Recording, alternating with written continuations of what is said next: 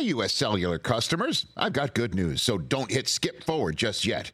I'm talking about their special customer event, Us Days. What's Us Days?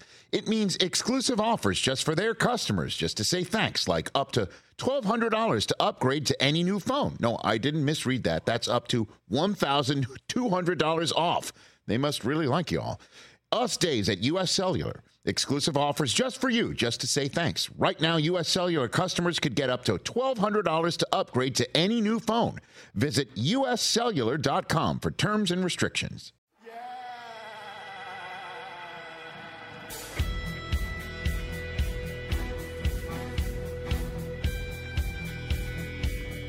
My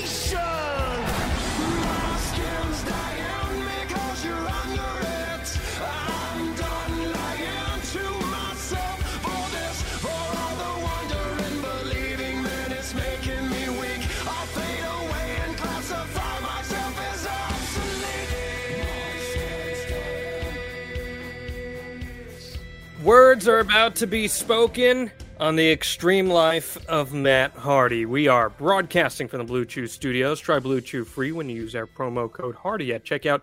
Just pay $5 shipping. I, of course, am Jon Alba, joined every single week here by the man of the hour, one half of the greatest tag team to ever walk the universe, Mr. Matt Hardy. How are you, my friend? We finally wrapped up Becoming Broken, and now we're moving on. We are. We're moving on. That was a, that was a lot of fun though. Uh, I, I thoroughly enjoyed it, and uh, I got so much positive and and really constructive feedback too. And I think uh, everyone that listened to it did. So uh, thank you guys so much for checking that out and tuning into the Becoming Broken series. How did it feel listening back to the episode and once again reliving that moment walking down that aisle at WrestleMania? I, I mean, amazing. It's it's one of those moments. There, I feel like you're very lucky if you get a moment that every time you talk about it, it gives you goosebumps. Yeah. And that WrestleMania 33 return is truly one of those moments. I mean, every time it comes up, I just my mind goes back to that place and that vibe and just and it was just such a surreal scenario and just to come out in front of that sea of humanity they're chanting delete delete delete and going nuts and and you guys had established this other persona somewhere else and it crossed universes to go to WWE you know at the showcase of the immortals WrestleMania so it was a truly a magnificent moment in our careers I was just so glad that everyone picked up on the don't let them do anything fucking stupid story. That story was all over the internet. That was awesome.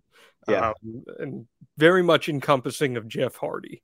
So, I and, am I I am my brother's handler and everyone said your Vince impression was great, which I didn't know you had a Vince impression.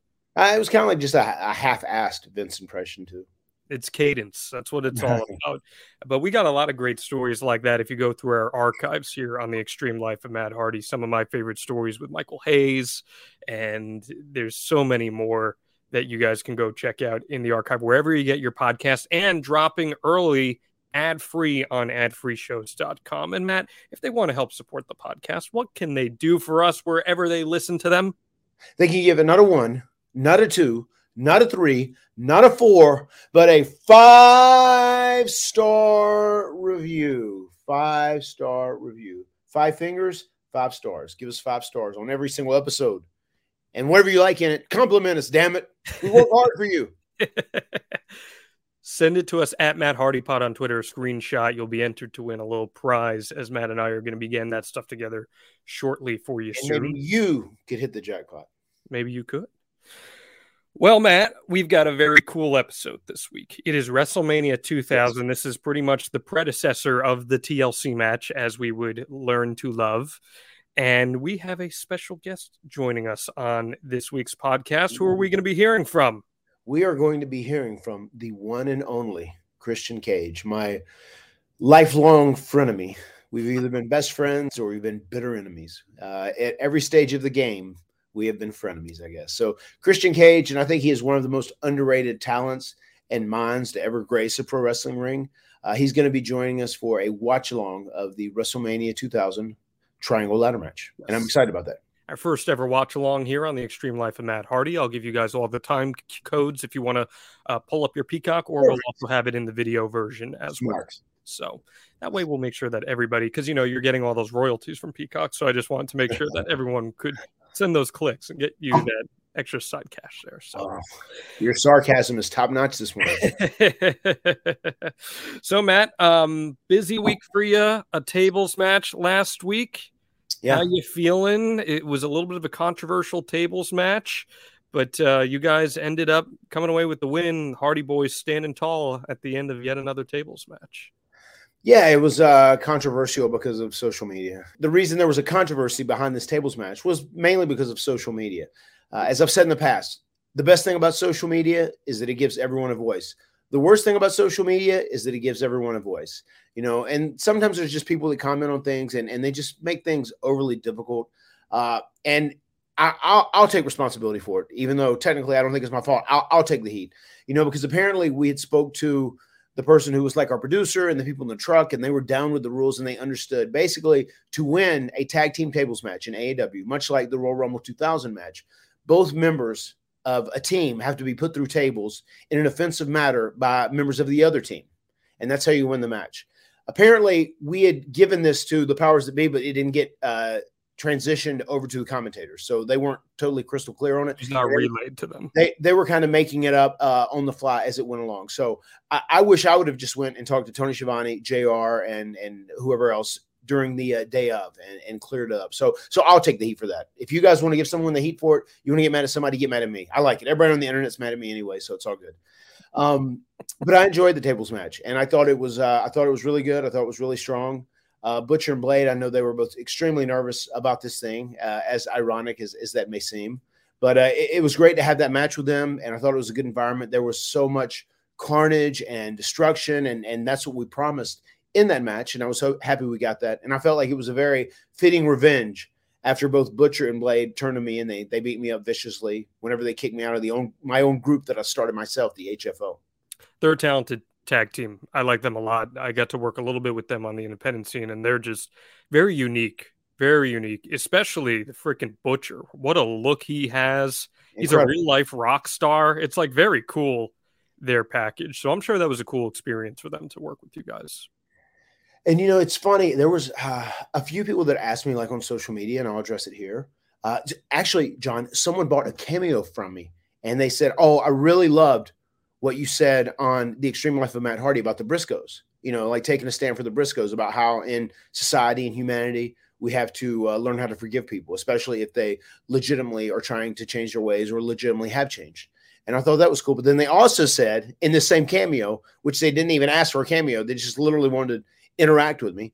And then they said, Hey, can you and your brother stop doing these table matches because they destroy your bodies? And at this stage of the game, you guys shouldn't be doing that. And I was like, Dude, I don't think you understand. Like, it's probably easier for myself and Jeff to take a couple big bumps through tables than to get out there and have a 20 minute match and take a uh, take 25 or 30 bumps, boom, boom, boom, boom, back to back, especially if they're big and intense bumps. You know, I would rather land flat on a table and go through it than actually land in a high angle bump like on my neck or whatever. So th- there's a there's an image or a belief that like these table matches are much more destructive to your body, but it's uh it's okay, guys. I promise we're gonna be safe with every move that we make, or I will make sure as my brother's keeper that he is as safe as he can possibly be. Even though he is a little bit more of a stuntman than a wrestler, I am going to uh, do the best to ensure he has longevity in his career. Got to get a uh, Jeff's Keeper T-shirt going there just Yeah. to make sure you get a little collar. That'll be good I stuff. I was just gonna say too, even like with the the few big bumps that we took, um, I, I thought I was gonna be a lot more sore, especially when I did the elbow drop where I ran down the apron and blade Yeah. and I crashed through the table. Like part of the table kind of jammed me in the back a little bit. My ribs were a little tight, and I was like, "Oh man, that might be bruised. That might bother me for a couple days." But uh, I took a hot bath uh, after the after the match and soaked for. 20 or 30 minutes and I got home and was in my hot tub uh, a couple times on the day and then I was great like uh 24 hours 36 hours later I felt 100% I was Wow. That's awesome. so it wasn't wasn't bad at all. We got to start calling that uh, Matt Hardy rules because you came up with the table match rules for the 2000 match, right? So I did, yeah, yeah, and and and and I think now too, it all it almost gives me something to do in the future Mhm. in a tag team match where I can like uh have another one of these matches and and almost make a story out of the commentators not knowing it in the beginning. So I, I think there's something there. something to roll with there. Uh, Yeah. The other big piece of news this week, Matt, Warner Media and Discovery merging together This has been the talk of the town. And we did an episode on Strictly Business on ad free shows about this. Eric Bischoff and I. Oh, oh, okay, you did. All right. You did. We did a full hour on it because Eric Bischoff had plenty to say about this. So go check that out on adfreeshows.com. But um, yeah, it's interesting because unlike WCW, Warner does not own AEW. Right. AEW has this really nice TV deal with Warner right now. And when Great you get TV these, deal. when, And when, they're- extremely happy with AEW right now too. when you get these big media mergers, Mhm. uh, there is some concern, layoffs, stuff change. What's the level of concern like for you guys right now, if any, and how do you feel about that situation? I mean, there's zero. Uh, I, I don't know of anyone that has been concerned about it. I haven't seen any kind of any kind of worry or concern. Uh, I mean, it's just business as usual, and uh, I for the foreseeable future, I continue to see it business as usual, especially because the the Dynamite show is doing great. It's in top three, top five every single week. You know, it's a it's a live program which people love, and they're really behind. And you have to always remember too, it's only you know three years old, which is uh, quite a statement that it's already in the top three to top five every single week. Yeah, that's what Eric and I talked about too. It, it- it's consistently in the top five for Right. live TV, which is awesome. It's competing with sporting events, traditional sporting events. So uh, that's all good stuff there. And you know what? Discovery made its money on these programs that kind of lend themselves to be similar to what an AEW Dynamite is in that unscripted. uh, It's scripted, but you know what I mean, like Sure. presentation, and I think it lends itself well. So hopefully, all good stuff there. Uh, Papa Khan cashed in big on that TV deal at the beginning of 2020. So Yeah. we'll see what is to come. I also think uh, I think I think Papa Khan is going to have a uh, another big TV deal whenever this runs up as well. You know, because the product has just been delivering so damn well. and WWE doing well with its TV deals also drives the market up in that Yes, too. It does. I mean, pro, pro wrestling it, it has has proven, especially the last few years, that it is truly something that people will uh th- they will search out and they will find it and they will they will watch it and they will also like stick through the commercials the majority of the times too which is is crazy they're they're really loyal pro wrestling fans are very very loyal and uh, it's a great place for advertisers to go to to get eyes on the product And as Jim Ross says, we'll keep with it picture in picture. That's my favorite thing that AEW does. Love me some picture in picture wrestling. So good stuff there, Matt Hardy. You've got a busy week this week as well, but we are talking WrestleMania 2000 leading up to the Triangle Ladder match here on the Extreme Life of Matt Hardy. So it's Friday. You know what that means. Hit us with that, Matt Fact. matt fact matt's match at wrestlemania 2000 stole the show Yeah, it did steal the show. It sold the show. It did a lot of things because, quite frankly, it's a pretty shitty WrestleMania. And thankfully, we have this match on it, and we'll talk about that. is it when when is the last time you watched this whole wrestlemania john About a year and a half ago, I Really? watched this whole WrestleMania. Uh, I was just doing some innocuous things around the house, and I threw it on the TV, and holy Jesus, it is a bad wrestling show. Really, It's so, it- it's so crazy too that you know that it's not perceived as a good wrestling show. I, I don't really remember the card in general. I remember the match that was after us, which was the main event was after us, if I'm not mistaken. Correct? no. It wasn't. It was not. You were followed by a cat fight between Terri and the Kat. Oh, that was that was the bumper. That was like the buffer, and then the main event.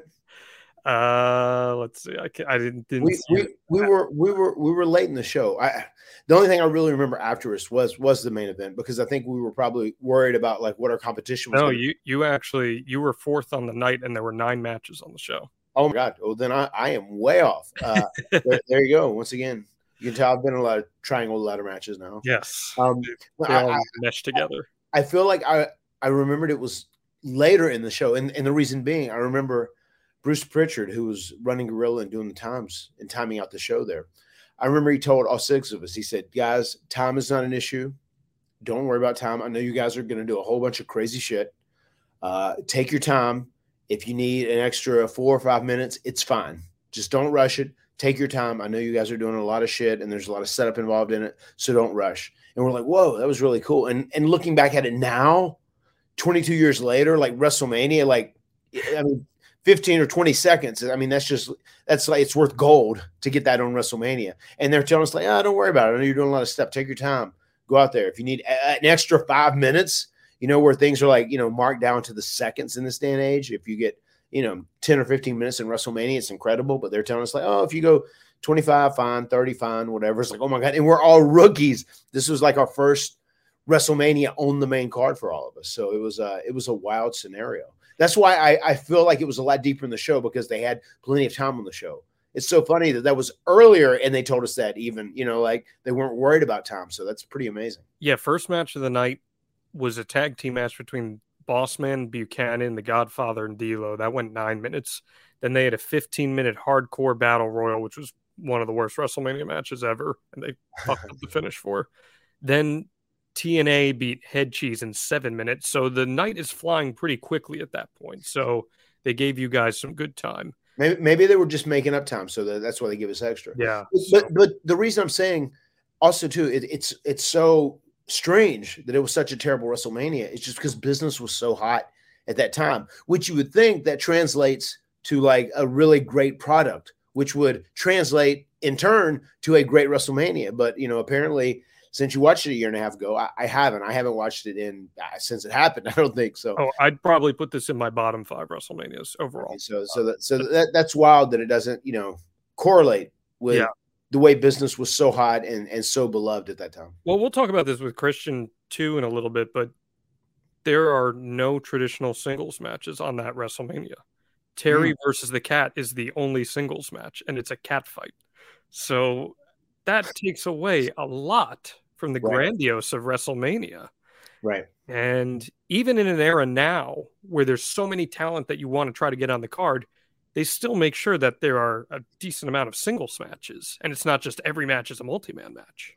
Yeah, I you know one thing I do remember, you know, the the internet was just starting to come into uh you know, to the forefront at that time. I, I do remember there were people complaining that the main event was not a singles match. I, I do I do remember some people were a little upset it was a, a, a four corners match or whatever, right? It was uh A McMahon in every corner. yes, and then and then Mick Foley, The Rock, Big Triple Show, H and Big Show. Triple H, right? Yeah. Mhm. Yes.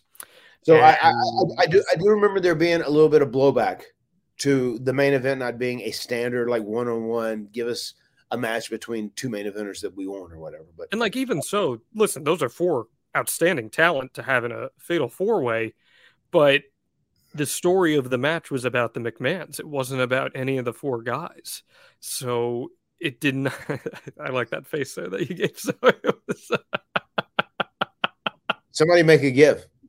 Matt Hardy brand on YouTube, guys. Uh, that that that alone was worth watching this episode. So They're the best four words that any man could hear. Ah, I knew you'd come. Are you looking to take your gimmick from broken to woken? Well, lucky for you, this episode of The Extreme Life of Matt Hardy is brought to you by Blue Chew. I know a lot of wrestling fans have plenty of bravado when it comes to sharing opinions on Twitter. But what about when it comes to stepping up to the plate in the bedroom? That's where Blue Chew comes in. Blue Chew is a unique online service that delivers the same active ingredients as Viagra and Cialis, but it comes in chewable tablets at a fraction of the cost. Now, if you're like me and you're always on the road, or you're at work at different hours every day, no problem. You can take them on a moment's notice, and then what do you know? Things are about to get extreme. And the process is incredibly easy. Sign up at bluechew.com and consult with one of their licensed medical providers. Once you're approved, you'll receive your prescription within days. And all those confidence problems will soon become obsolete. The best part is, it's all done online. You don't have to go to the doctor. You don't have to wait in line at the pharmacy. And you can spend your free time creating poetry in motion rather than having awkward conversations about your ladder breaking before you can get it set up. Blue Chew tablets are made in the USA and prepared and shipped direct to your door in a discreet package. House Hardy has grown in size quite a bit over the years, That's because I know the importance of taking the twist of fate into your own hands rather than letting yourself become a whisper in the wind. V1 ah, of your sex life may not have been great, but V2 ah, can be. So if you could benefit from extra confidence when it's time to perform, Blue Chew can help. And we've got a special deal for our listeners. Try Blue Chew free when you have our promo code HARDY at checkout. Just pay $5 shipping. That's bluechew.com, promo code HARDY to receive your first month free. Visit bluechew.com for more details and important safety information. And we thank you, Blue Chew, for sponsoring our podcast. So let's let's turn back a little bit here. So, as a reminder, the last time that we visited this feud uh, was at No Way Out 2000. Edge and Christian pinned you guys to earn the number one contender spot to Right. become to face the newly crowned tag champs, the damn Dudleys. Terri had distracted you guys. Then the APA attacked you. So Right. that set up a match with the Acolytes the next night. And I want to throw this out there because this is just insane. And you mentioned how hot business was. Well, let's put in perspective here. Raw nearly tripled Nitro head to head for the first time ever that next night, ending Hmm. with a 6.50 rating and a 9.9 share, while Nitro ended with a new record low with over the past few years to that point of a 2.57 rating and a 3.7 share. Your guys' match against the Acolytes did one of the strongest numbers of the night with a 6.70.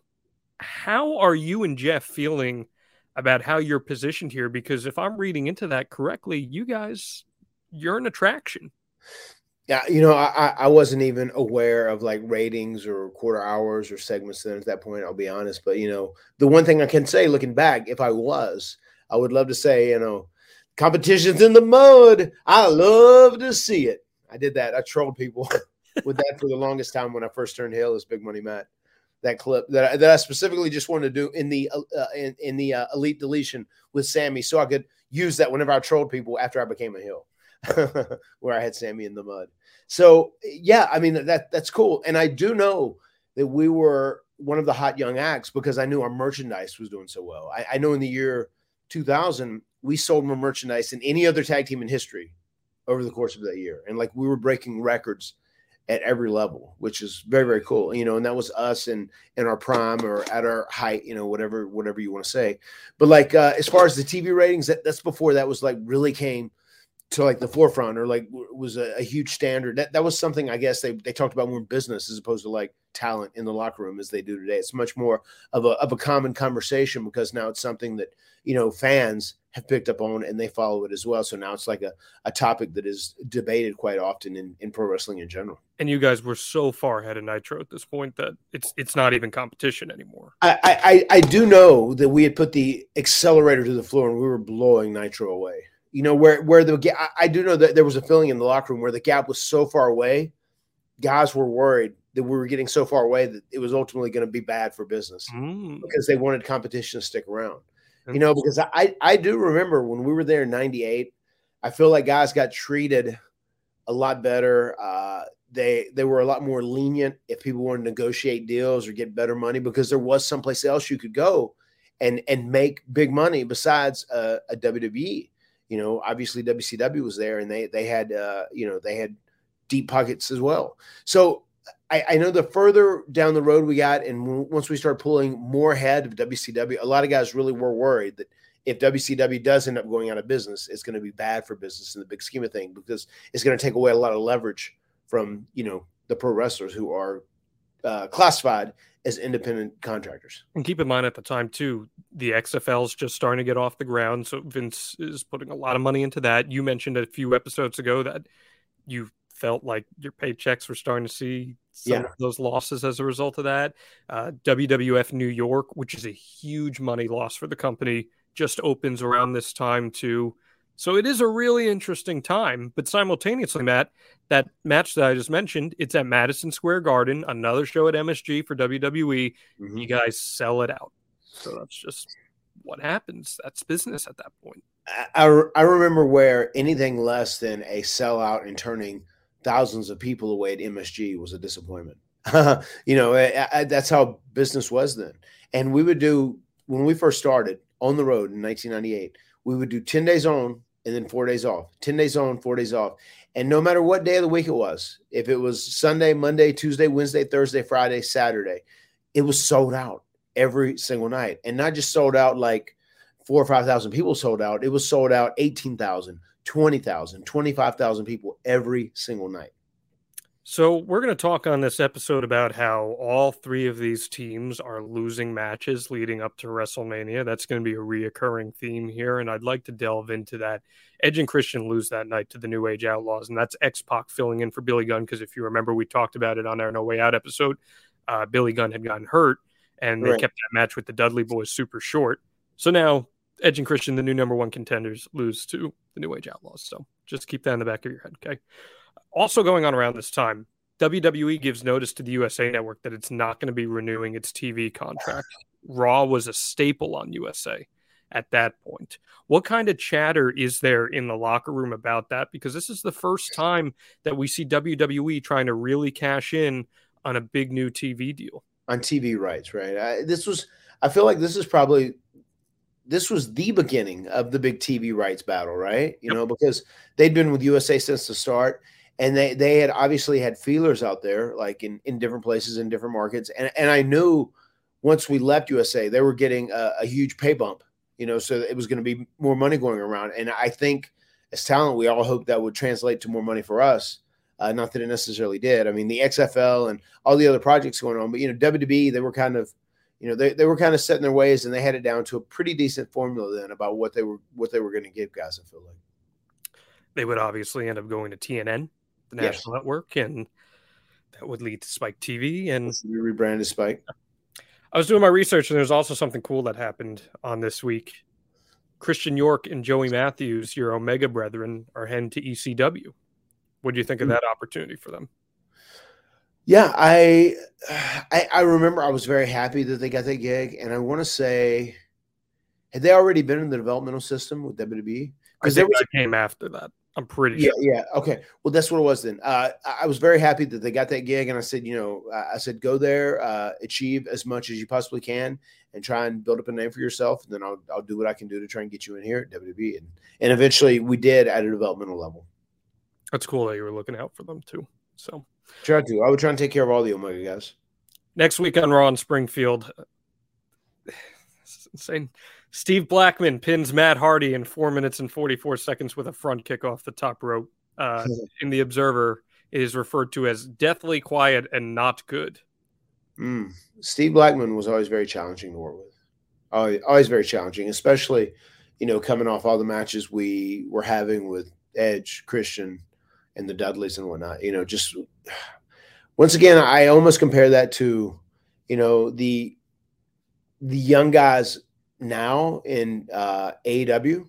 You know, they could work with me. I, I still get the style, and I can still do my part to pull my weight. I feel like we represented that young guy then that had this high work rate and could do all the, you know, all the crazy stuff and all, all the cool spots and take big bumps, whatever. But I don't think people like Steve Blackman, for instance, I don't think he was a guy that really meshed well Mhm. with a guy like me or with Jeff or, you know, an Edge or Christian, whatever. It made it a lot tougher to have a real, a real great match because we were so very different and had different styles in the ring. Also that night, Dean Malenko and Perry Saturn beat Edge and Christian, and that's via distraction from Terri. So that's two losses now for Edge and Christian since they beat you guys to become the number one contenders. I mean, I, I really even looking back at this and and thinking about it now. I mean, I think Vince thought because of that tag team ladder match we had where we really got over huge, you know, the Hardys versus Edge and Christian, and then the tables match with the Hardys versus the Dudley Boys. I, he just felt like we were Teflon, like we didn't need these wins, and people were going to cheer for us regardless of what we're doing just because of our performances. And I would I would guess that was his mindset at that time. How do you feel as a worker though about that? Because It's frustrating. Yeah, you, it has to. You, you have to be concerned about your credibility as a talent. Of course. I mean, uh, you know, and it, that was one of those things too, uh, where, you know, they, they just say, trust us, trust us, let it play out. I know that's a famous statement now on the internet, you know, let it play Oh, out. You know, us, let it play out. We, we got for you.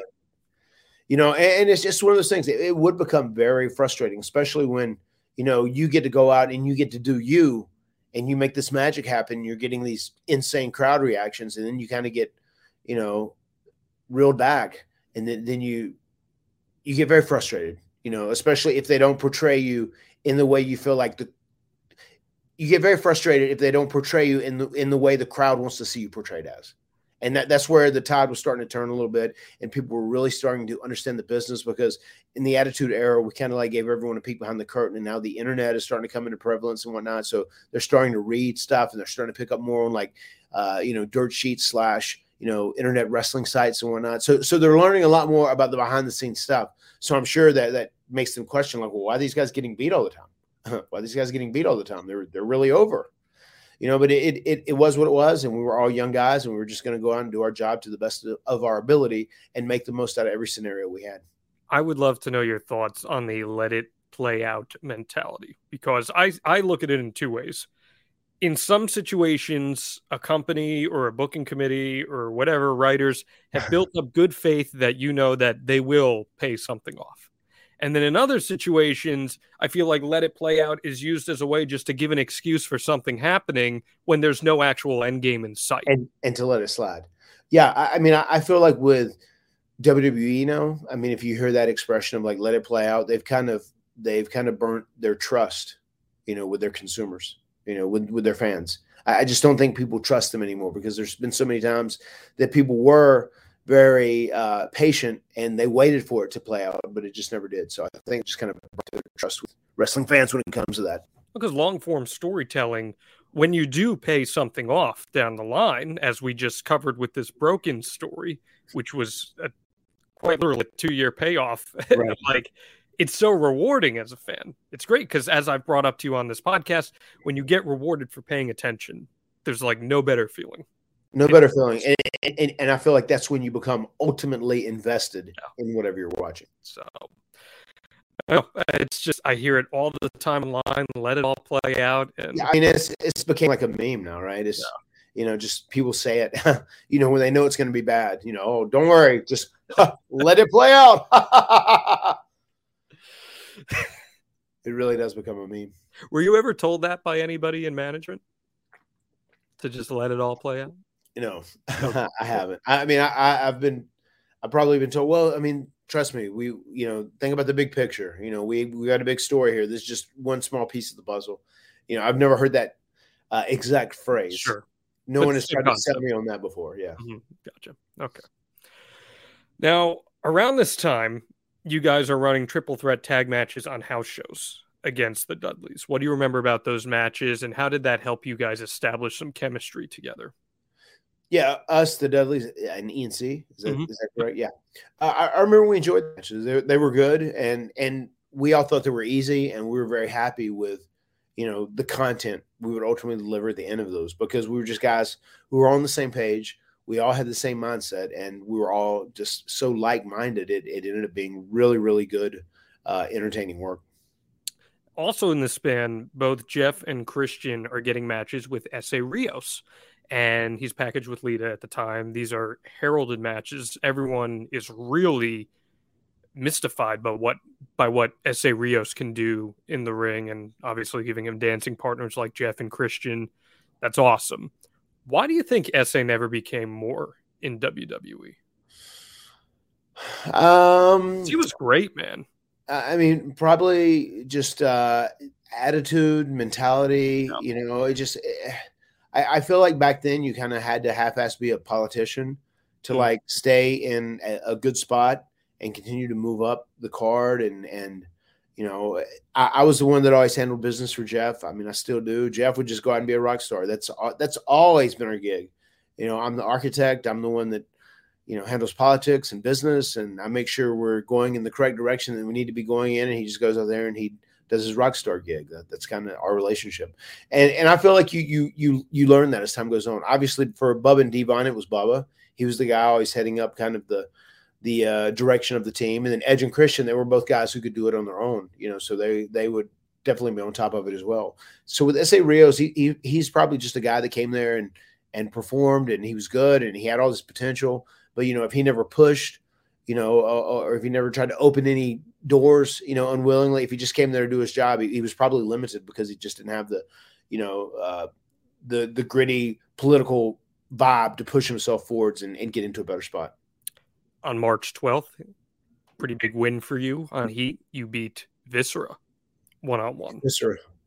How about that? What a weird of, of you know like get beat by Steve Blackman, but then beat Viscera. What a weird scenario. You had some help from Jeff, but still. Yeah. What did we beat him with? Do you have that info in front of I you? I don't remember the exact finish of the match, but you it, Jeff helped distract you to, to help distract him for you to get the win There you Um, go. Okay, you got to win over the big man, brother. on Sunday Night Heat. So, On Sunday Night Heat. so that's a big one.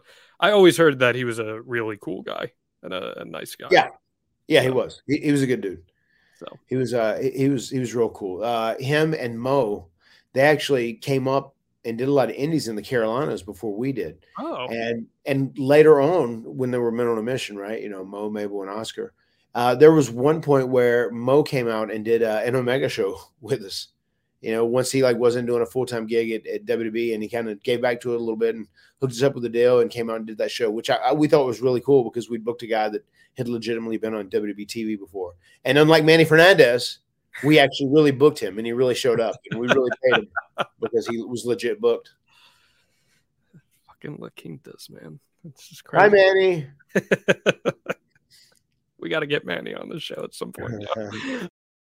This episode is sponsored by BetterHelp. A lot of us wish we had more time, but time for what? If time was unlimited, how would you use it? The best way to squeeze that special thing into your schedule is to know what's important to you and make it a priority. Therapy can help you find out what matters to you so you can do more of it. It's helpful for learning positive coping skills and how to set boundaries. It empowers you to be the best version of yourself and it isn't just for those who've experienced major trauma. Therapy can help everyone be the best they can be. If you're thinking of starting therapy, give BetterHelp a try. It's entirely online, designed to be convenient, flexible, and suited to your schedule. Just fill out a brief questionnaire and get matched with a licensed therapist and switch therapists anytime for no additional charge. Learn to make time for what makes you happy with BetterHelp. Visit betterhelp.com slash 10 wrestling today to get 10% off your first month. That's betterhelp, H-E-L-P dot com slash 10 wrestling. Next night in Jersey, another sellout at the Meadowlands, man. You guys are crushing it there. You beat Al Snow and Steve Blackman. Uh, another match that it just seems like chemistry wasn't off per the reports. But then later that night, the Acolytes beat Edge and Christian with help from Mideon. This is, dude, none of this makes any sense to me. I understand what you just said, what Vince is telling you, but they're the number one contenders. Jon, let it play out. We're gonna get to WrestleMania. I By the way, I, I, I wanted to jump in here too. Uh, Yes. We had uh, we had one of our amazing folk here, Dom, doing a little research real quick, and he just said that that Viscera match was the ref was checking on me, and Jeff delivered the swanton, and that's how. I Oh. beat him. So once again, you know, there it is. Those dastardly Hardy boys have to cheat to win. So they're little piece of shit baby faces. that's like your ver- right, right, exactly. Like that's like your version of Twin Magic almost, uh, something like that. Wow. But I want to know how did you get Viscera down in the first place for Jeff to hit him with this? I'm not going to go back and watch Matt Hardy. I, I, I, I would I would guess he came in and missed a splash on me and took himself down. Hmm, That would be my guess. okay. I have no idea if that's accurate. I don't remember this match at all. I have zero recollection of it. And uh, that that would be my guess is that he's beating me up so bad. He goes for a splash. I move and he's selling down, and the ref just checks on me, and Jeff does this one time. we can rewrite history and say that you slammed him like Andre at WrestleMania three if you'd like. I Okay, don't sure. think anybody's going to go back and find it. So I, I, I think also too, all of this goes back. Even like Steve Blackman being a bigger, jacked up guy who worked uh, a more basic, earlier '80s style or whatever. You know, being a, uh kung fu karate assassin or whatever. I feel like, uh, oh my god, Dom just told me I nailed it. That's that's what happened. There you So- go. There you have it. I mean, that, that that that's just my guess. But like once again, Vince always protected his big guys. You Yeah. know, because we were like this. The we were smaller guys. We were the new breed, and and maybe he knew this is where it was going. But Vince's mentality is like these big guys had to be protected always. So I'm sure that's why that happened with Viscera, And uh, even with Steve Blackman too, I where I, I know I'm sure he said, well, you know, this little guy who does all this flippy shit and does all these hotspots and stuff, Steve Blackman, who's like a legit assassin, and he is like a legit badass. Says if he beats him, it's no big deal. You know, I, I don't even think Vince would think about, you know, the context of a wrestling match or how good it was or how entertaining it was then. I, I don't even think that really was like a, a priority in the back of his mind. I think he was just looking for two guys in the ring, trying to build up some sort of story for a fight. And then, you know, the guy who looks the most physically intimidating or the biggest is the guy who most likely should win. I, I feel like that was his mentality in that day and age. I personally liked my finish better, but we can go with that one too. So, I mean, I, I did. Not, not only did I slam him, I press slammed him so like the warrior, and I repped him 17 times. So let's keep going here because we got to get moving. But uh, the reason I bring up this show, we spent way more time talking about this than I anticipated we would. Um, the reason I talk about this Raw show is because this is the night that's known for Bubba Ray more or less killing Mae Young. Um, he ends up power bombing her off the stage through some tables, and Right. it's like an iconic Dudley Boys moment. Yeah. What do you remember about that? Uh, I mean, that was the start of a big thing. That's when he started doing the trance too, right? I remember that that got that got over huge, almost to the point it was so dangerous that he was a heel that just people wanted to see that because people were so bloodthirsty and they loved seeing women get put through tables at that time. Uh, I, I I do remember well, and I remember Mae coming in the back, and she was like, "Hell yeah, that's the way to go." I mean, she was like fired. She was fired the fuck up, and she was excited about it. She was fine. Uh, I'm, I'm pretty sure uh, Bubba took real good care of her, and uh, they, they it looked great, and they did it, and it started that whole trend of him going into the uh, you know going into the stair, being in the trance, and powerbombing women through tables, which got over huge, almost getting over so huge it was like a babyface thing. he has told this story and I believe I'm quoting verbatim here, but Mae told him to not be a quote fucking pussy and Yes. Yeah, that, no, that's tape. true. Yeah, that is true. She was very foul mouthed anyway, you know, like she was she was a, she was a dirty old lady, bless her heart, but she was very foul mouthed, you know, and and that is what she told him. You're right. She said, "Look," she said, "just because I'm an old lady, don't be a fucking pussy boy."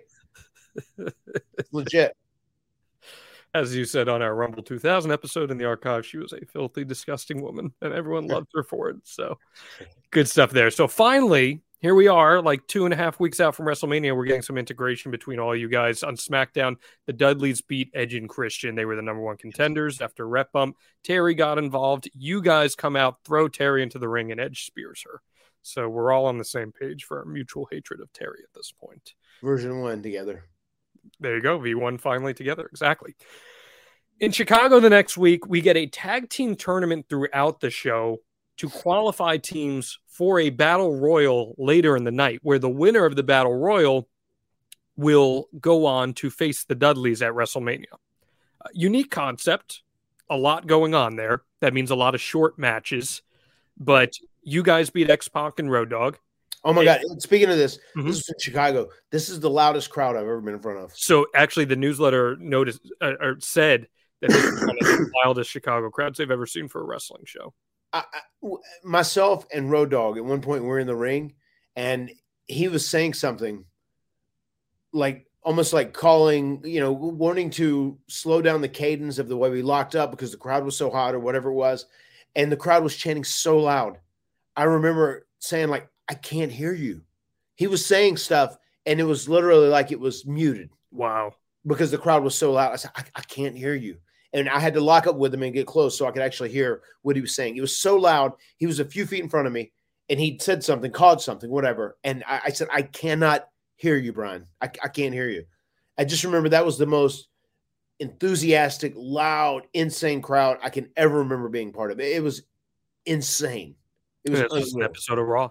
Just a Yeah. standard episode of Raw. and they always were historically, especially like when it was the Rosemont Arena back then. Uh, I mean that that would be the loudest crowd on the whole loop, and I, I vividly remember that match so very well because it was so loud and people were just so overly enthusiastic. It was just mind blowing. You should go check out Road Dogg's Oh You Didn't Know Pod as well. That's just getting off the ground now, and you can find that on ad free shows as well. He's a great storyteller, so I think that's Oh, he- he's the best. Oh, you cool. didn't know? Oh, you didn't know? I'll never forget, man. I got to say this with Road Dogg. There was a time where myself and Jeff wrestled him and Billy in a cage, and he kept talking about how he would jump on the trampoline. Like uh, Jeff and I would jump on the trampoline when we were young. He said, "Man, I was on the trampoline, man. I can do a backflip. I can do a backflip." He said, "I'm just, I'd be scared to do it, man. On you know, in the ring because I think I'd break my neck if I jumped off the ropes or whatever." He said, "Dude, we're in a cage." I said, "You sh- you can hold on to the cage." I said, "You should do a backflip." And we talked him into doing a moonsault where Jeff and I shot him. He ran up the ropes and did a moonsault to both of us. He said, "Man, I, I shouldn't do that." I said, "No, do it. You can do a backflip on a trampoline. You keep bragging to us about it that you're part of the TWF too. You you learned this hot spot on the trampoline. We learn our stuff on the trampoline, so you, we want you to do it." And we finally talked him into doing it. It's probably the only time he's ever done a moonsault in his existence. He runs and he jumps up and comes off the top and moonsault body blocks on it. Jeff and I, we spot him like a million bucks, and he almost lands back on his feet. But the excitement in his face whenever he lands and he's safe and he starts doing a suck it as hard as he possibly can, he was like so excited, like a little kid. He, you know, he really he did a moonsault and we spotted him and he was safe and he didn't break his neck. That's and that's awesome. one of my favorite Road Dogg stories ever. That's Sorry, that's a tangent, but I had to share it. No, that's great. That's a great story. That's why we appreciate you on the Extreme Life of Matt Hardy. Uh, so Edge and Christian beat the APA. That sets all of you guys up in the Battle Royal. It's you guys, too cool, head cheese. And it comes down to you guys. I like the stakes here, but the Dudleys who are on commentary interfere and they powerbomb Jeff through Christian on a table, which gets us the official announcement that it will be a three way ladder match, a triangle ladder match. Uh, I, I, I I remember that now that you say that. I, I recall that. I like the way that's laid out. I think that's unique. And for once, we're actually protecting you guys rather than having everyone lose here. So, uh, and it, it plays into what the Dudleys are doing, right? They're psychos and getting involved. I yeah, that. no, I mean that, that I that is great storytelling. I feel like that that works perfectly. So, yeah. So now it's just pretty much all about uh, building heat with you guys. And what better way to build heat than you guys losing to Kaientai? Because that's what happens on SmackDown. Well, Um, there you have it. Edge and Christian did help Kaientai win. So later in the night, Jericho and Taz are facing Edge and Christian, and you guys help Jericho and Taz win. So we're just getting in there. And meanwhile, that same night, The Rock faces Bubba Ray Dudley one on one. He's Bubba's over at this point. yeah, People are into yeah, yeah. What was the reaction backstage to the Dudleys at this time? Were people recognizing how over they were getting? Uh, pe- people people were happy with them. Uh, they they were uh, appreciative of their work, and and I think they had really earned their spot, like in the locker room and also on the roster. Yeah, they, they were they were successful, and I, I know the Bubba thing, putting chicks through tables was over huge. And they any anytime Vince has a concept of something different or strange that's never been done that, that people really really react to, he's always excited for it. So so that yeah, they they were over. People were into them for sure. So then on the final Raw leading up to WrestleMania, Perry Saturn and Dean Malenko, well, guess what they do, Matt Hardy? They beat the Hardy Boys. Edge and Christian helped them do that. And then on SmackDown, Road Dogg and X Pac, guess what they do? They, They beat beat Edge and and Christian. How So- do you know?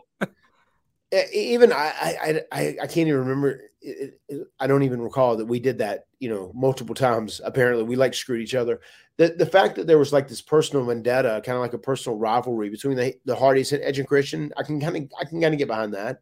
And uh, I, I feel like that sounds very repetitive uh, from you just you know putting it on me like that. I would have done it in different ways. I would have found interesting ways to maybe like even have it backfire or something that last week. Exactly. I, I feel like you could have had, you know, especially if we had the week before where Edge and Christian screwed us, we screwed Edge and Christian. Maybe the next week we both try and screw the other It team. ba- and it doesn't It work. backfires and we Exactly. overcome the odds or whatever. I, that's what I would have done, you know. But what do I know? I'm just a chump in this business.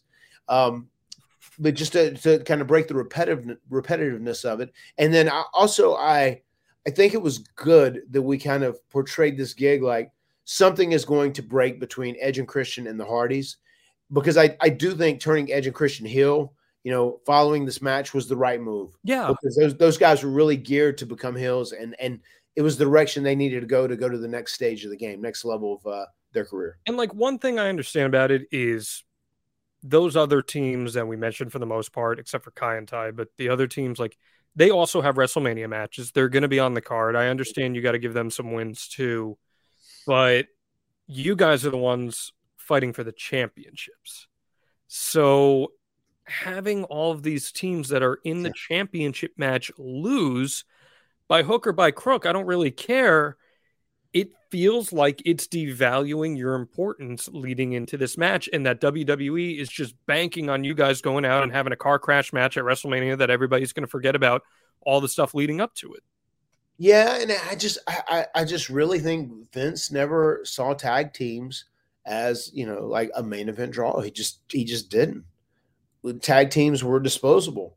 You know, I mean, he he knew we were killing it as far as like doing merch, and uh, you know the royalties we were making were like out of this world, and we were moving merchandise. But I, I still think he kind of felt like we were all Teflon, and it didn't it didn't hurt us to get beat.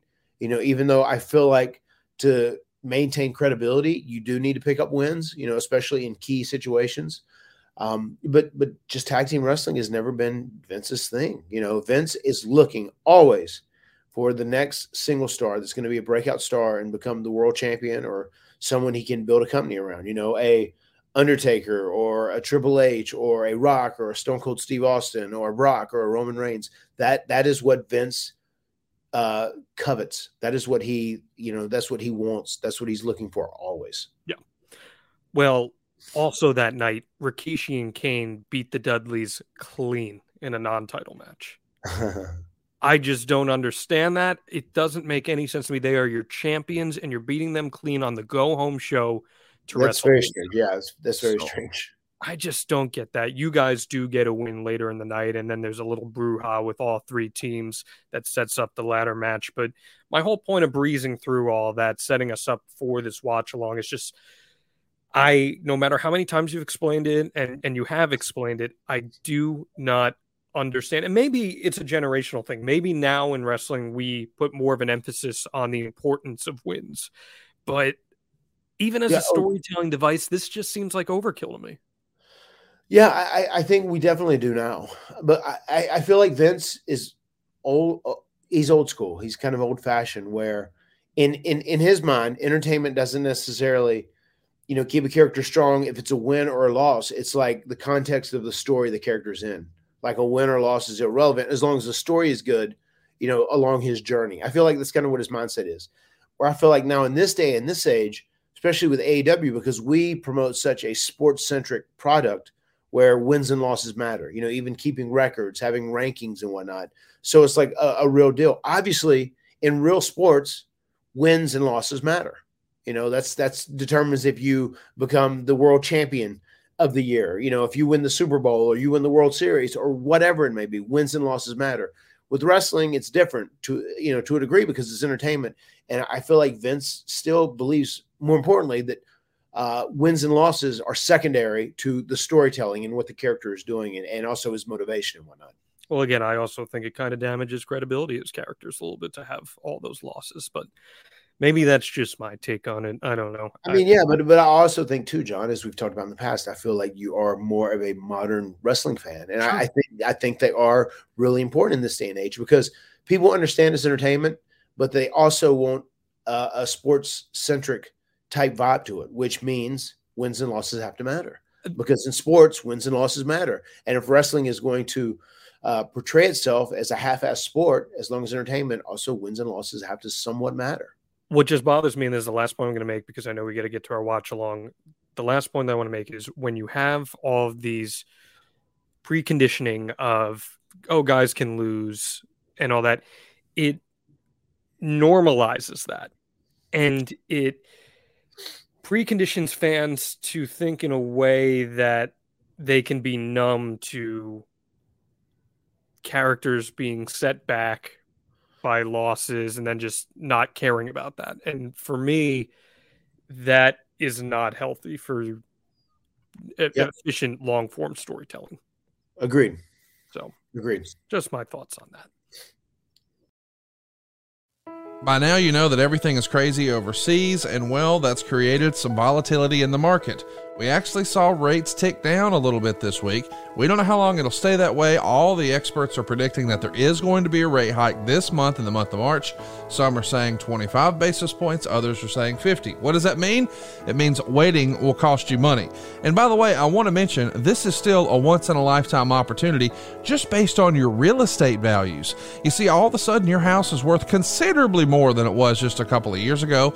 And as a result, you can use that newfound equity to change your life.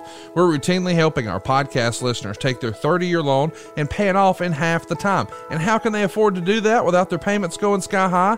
We get rid of all their other debt. And I mean it. As a heads up, what would you do if you had no credit card debt? Just like that, it was all paid off.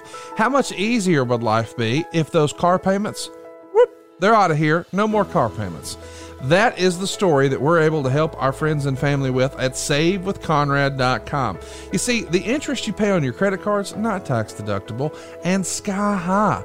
The interest you pay on your car loans, buddy, where is that going? What if we could restructure all of your debt, use some of this newfound equity, and at the same time get you out of debt faster? You see, what we're talking about is reducing the time on your mortgage. Yes, we're going to get you a great rate, but if you're in a 30 year loan, think about what your life looks like 30 years from now. Man, life gets a lot easier when you're completely debt free, and that's what we want to help you do. And by the way, you don't need perfect credit or money out of your pocket. And oh, as a heads up, if you've been thinking, hey man, I like my house, but my kitchen's kind of outdated, what if we could get you the cash you need to turn your average kitchen into something your wife loves and it wouldn't change your monthly payment at all? Why wouldn't you do that? You see, you'd be reinvesting back in your own property. That's going to make your house worth even more. And oh, yeah, you can do it with cheaper monthly payments at savewithconrad.com. Now, I know it sounds too good to be true, but I want you to go check out our reviews for yourself. See what some of our new family members are saying at conradreviews.com. You'll see there we've got over a thousand verified reviews. Our average rating is 4.72. And if we were a restaurant with a thousand reviews and a 4.72 rating, I know where you're eating dinner, and I know where you need to do your next loan. It's savewithconrad.com. NMLS number 65084, equal housing lender. Oh, and did I mention no house payments for two months? That's savewithconrad.com.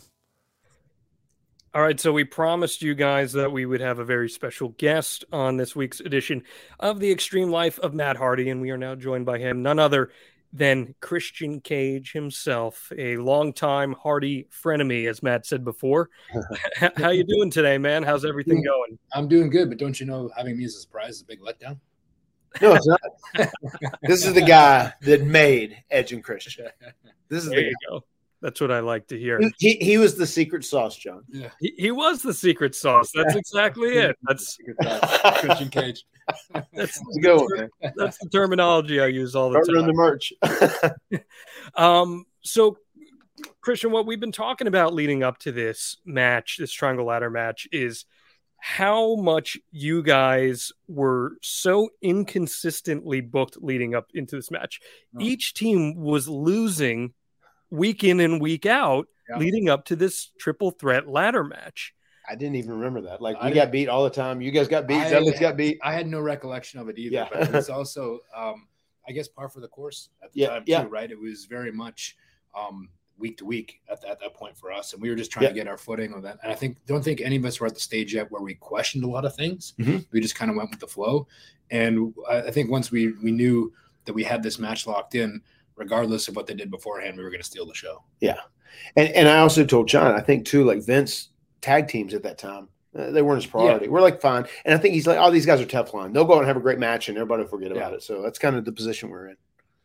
What did you make of this WrestleMania card? Uh, in in hindsight, looking back at it, Matt and I were talking. The this card, WrestleMania 2000, there is one singles match on it. It is Terri versus the Kat in a cat fight, and every other match is either a multi-person match or a tag match in some capacity. So you guys are tasked with going out there and trying to steal the show. Do you guys remember uh, what you were thinking leading into that moment? I don't know. I, th- I- I feel like this was kind of like the last of the WrestleMania in the arena type events, right? Was it not? Yeah, there the might have been Next year was in Houston at the Astrodome. right. Yeah, It the kind next of- was. It, it kind of got bigger after that, and then we went to the Sky Dome Yeah. for Yeah. 2002, right? Yeah. I mean, it, So- it was the start of it for sure. This was kind of like the last smaller arena, big small But, uh, arena. even though in, As in opposed to a in- stadium. well, in the pond in Anaheim too, at the time was kind of like our Madison Square Garden of the West. It was. Like we weren't running LA consistently for for TV or pay per views. It was always Anaheim, and um, I remember it being a different feeling in that arena that night than it had been for any other event that we'd done in there before. It was electric. It was um, at least for our match, it felt like people were ready for that match and want, were excited for it and wanted to see it, especially after coming on the heels of, of what we did in the first ladder match when it's just Edge and Christian Yeah. versus the Hardys. and, and this definitely predates uh, the Staples Center, right? Being open. I mean, that, that it really was. This was our Yeah, center there, might have, right? It might have been open, but I don't know if we were necessarily running it at the time. I don't feel like we were. I It might, like, might not have been open. When, whenever you say that it, it was our MSG of the West, Right. I, I agree with that statement. Yeah. That was accurate. It was a big deal. Anaheim was always a loaded show, and this WrestleMania had a special energy to it too. Mm. the Staples Center had uh, just opened actually the weekend of your No Mercy ladder match. Oh, wow. So it was still a relatively new venue. You guys weren't running it yet. And I was going to ask about the crowd, but I'll get this watch along going here and, and get things started, and we'll talk about that. If any of you want to watch along with this match with us and want to watch on Peacock, is 5831 on Peacock. So go ahead, pause this, get your stuff set up. Uh, Christian, I know you and Matt are seeing tons of royalties from Peacock. So Yeah. um, yeah. Hey man, what what about those royalties? Yeah, magic right there, my friend. So uh, pull that thing up right now. It is the fourth match on this WrestleMania 2000 card, 5831. And we're going to watch along here on Matt Hardy brand as well in five, four, three, two, one, begin. So we take it with the Hardys coming to the ring. Jeff, That's going where he started going on a lot. First time ever. Yeah, I remember him doing that. I was like, oh boy. And, and that became a thing after Yeah. that. He had to do it every single Yeah. time because he's a fucking maniac, yeah. a psychopath, Yeah. stuntman. I remember we were kind of in the um, like the bowels of the building here somewhere waiting to go out, and it was kind of like a like there was like like skids that you you stack things on and like um like little tractors and stuff, and we are just waiting. And I just remember like I just had this this sensation of having like a really dry mouth. Oh, That's yeah. really vivid to me. That I was like I wasn't like nervous. I was more anxious to get out there and just get it started because you know like this was the first time we'd done this. At this point, it was just the triple threat tag ladder match, right? It was Yeah. like um there was not this was before TLC. And and this was the first time we'd all been on the main card of Mania too. Yeah. Yep. You know, Oh yeah, that's right. it really was. Yeah. when you guys have the ladder match in your pocket, Matt and Jeff have the tables match from the Royal Rumble in the pocket. What are the expectations you set for yourself coming into this? I mean, they were high. Yeah. I mean, they were they were every time we did one of these, the expectations were high. And it's funny because if you watch back from the first ladder match as they went along, you know, we learned how to incorporate more psychology into these type matches rather than just having a, a car crash and doing uh, big things with the ladders, not just for the sake of doing it. Of course, that's there. There's nothing like getting that crazy reaction when the fans see a car crash, but it's also you want it to be to make sense in Yeah. the in the, the context of the match. Yeah, man. If you watch this match and then you go fast forward a year to TLC two, the psychology is so drastically better. Yeah, and we're still learning at this point how, Yeah, how to make totally. that happen in these types of matches. You know, we were still, I mean, we, we were we were paving new new Yeah. ground here. That's exactly the point I was going to make. It's not like you have anything to lean on. here. right. It's it's No. interesting you brought that up because uh, I was going through some old observers doing research for this, and, and Dave Meltzer in particular mentioned that this came off as very much a stunt show in comparison to some of the other great matches that you guys put together, including the tables match, including the ladder match. Well, I mean, this is the first time we did the triple threat, so there was added two more bodies into there that you had to be, um, you know, figure into everything. So, and you know, everybody has to be protected in their own way, and um, you know, we honestly at this point, up until about, I think maybe a few days before we actually sat down to put this together, we didn't even know what the finish was. Uh, at one Yeah. point, it was somebody else winning, and Edge and Christian were splitting up after this. So um, then we kind of um, we started to, to to talk. Was it a little bit before this or after this when we kind of started talking, and then we we turned. Or am I Uh, getting it all mixed up? Are we already we're already heels here, right? No, no, this I think you turned after this. Yeah. This this was kind of like the catalyst that I think Right. that ultimately turned you heel. And Yeah. going into this, uh, which which we recorded earlier in the podcast, was uh, you kind of screwed us out of some matches, right? and we screwed you guys b- building so to that this was too. I was like, oh, so it was like leading up to when we had that. Did we already have that sit down interview like on Heat, where we kind of just went off the cuff? They told us just to say whatever we wanted to, Yeah. and then Adam and I started dropping f bombs, and that kind of that, w- no, it was because that because we weren't supposed to. We were supposed to lose, and that changed the minds. Um, they were like, "Oh, these guys aren't done yet. There's more layers to Yeah, yeah. as, a, as a tag." And they then they decided to have us win the match and then turn heel. um, because they saw some personality there when we were doing we did that promo and then we did a couple things on commentary, and um, that was kind of the uh, the thing that saved Edge and Christian as a team because we were going to split up after this. And and I, I totally. I mean, there's times where I can be critical of like decisions that WWE or Vince would make, whatever. And you guys winning this match was 100 percent the right call, and especially turning heel because that like, I mean that that worked wonders for you. And, Well- and, and you're totally right. I do remember they were ready to pull the trigger. Yep. Try and get singles guys, whatever. But that that interview pulled them back in. They said, "Whoa, we got way more we can do with these guys." Right. And they and at this point too, you guys had all won the tag title, tag titles, and we hadn't won them yet. Devon Sell. Oh, yeah. Oh, shaky he's so great. He's so great. D- Devon, he said, "I'm gonna hit my Hulk Hogan cell, brother." Yeah. Shake, spasm. Yeah, and we're just trying to, you know, we're just doing some some signature stuff here, just trying to, you know, kind of build towards these these ladders and and you know, like I said, we kind of learned as we went here as far as you know, the main thing to never lose focus on is is the object of this match is to get what's hanging above it Yeah. and Yep. never lose sight of that. When you have a chance to Wow. go get it, go get it. Otherwise, it doesn't make sense in the in the context psychology wise. If you're just Totally. setting up, everybody's on the floor, but you set up the ladder to jump on everybody on the floor. It doesn't Yeah. make sense. If Right. everybody's on the floor, set up the ladder and try to win. That's And there, there, there are some instances in this where I see that where it's like, Yeah. Ugh, I wish Yeah. we, you know, had, had changed that or, or we hadn't have done that or whatever, Yeah. or just, you know, uh, positioned it differently. right. You know, but The- it- once again, we, we knew we had to provide a lot of entertaining spots and some big hot spots in this, considering what we came off. Yeah. Of. And like here, like I'm just standing there watching Right. Bubba do a move. Like, yeah, it's not to my partner, but like later on, Yep. we probably would have staggered this and gave Totally. them the the entire platform to themselves to do And we, that. we would have fucked off outside the Yeah, ring. and then we would have Here, Matt. This sucks. on. Matt, you're under a ladder here. Watch this. Mm, yeah, I, I remember that. And uh, that, that wasn't bad at all. no, the weight of the ladder and edge on top of that isn't that bad. Yeah, uh, Adam took good care of me. What is the point? Uh, or what is the pain threshold for falling on a ladder? Like in comparison to a chair or a table, I think a lot of wrestling fans.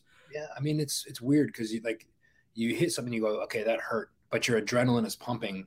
Like, you know, there's a lot of things going on in your mind, and also like the the, the crowd reacting, you know, puts your your adrenaline at a different level. So a lot of times something happens and you don't really think about it, but then you feel it like when you cool down, like you'll feel it an hour or two later, and like man, that hurt. And but when you're out there, you're just trying to um, you know, get get through the match and, and put on the performance that you're that the crowd deserves.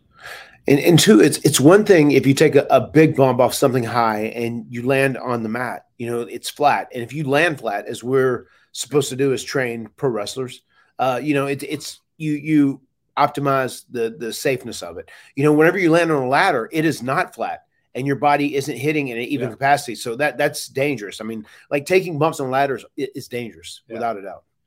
Yeah. it's funny thing is too, like if you climbed up the ladder to the top during the day when the when the, or the night before, whatever it was, and the arena is empty, it's terrifying. It's scary because it feels so high and like the, the arena's so empty and just seems so big. And then when you're when you it's filled with people, it, it's weird. It just goes away. It's, it feels like somehow closed in. It's it's uh, it's a strange feeling. It's, it's strange to kind of explain to people. so uh, adrenaline, the power of adrenaline. we asked a lot of our Extreme Life of Matt Hardy fans to send in some questions for this match. And using hashtag Ask Matt, and Brian wants to know, with this being the first WrestleMania for all of you, how much pressure did all of you put on yourself to steal the show? And were there any spots that you wanted to do but could not? Um, I don't think there was any like you know, nobody could put, put more pressure on us than we put on ourselves, right? Like we, the goal was to go out there and steal the show, and we were like, um, like you were talking about earlier, the lead up, and I just remember like you know just having things not really making sense leading up, and I just remember that and we knew that these opportunities, if we didn't put on something special or something that people were going to talk about or remember, we weren't going to going to get a chance to do it again. So, and like we wanted to put tag team wrestling on the forefront of the of the company. We wanted it to be must see. Yeah. We wanted it to be no, we need these guys on the show every single week. That was our goal at this point in time was to get to that position where no, these get these three teams need to be on the show every single week. Going back to what we just watched there too, one of the dangerous things about these matches are the inanimate objects laying in different positions in the Mhm. ring. Like when that spear happened, that other ladder was laying behind them. You have to be very careful about where that stuff's positioned. Hopefully, try and keep it moving out of the way, especially if you're actively taking bumps in the ring.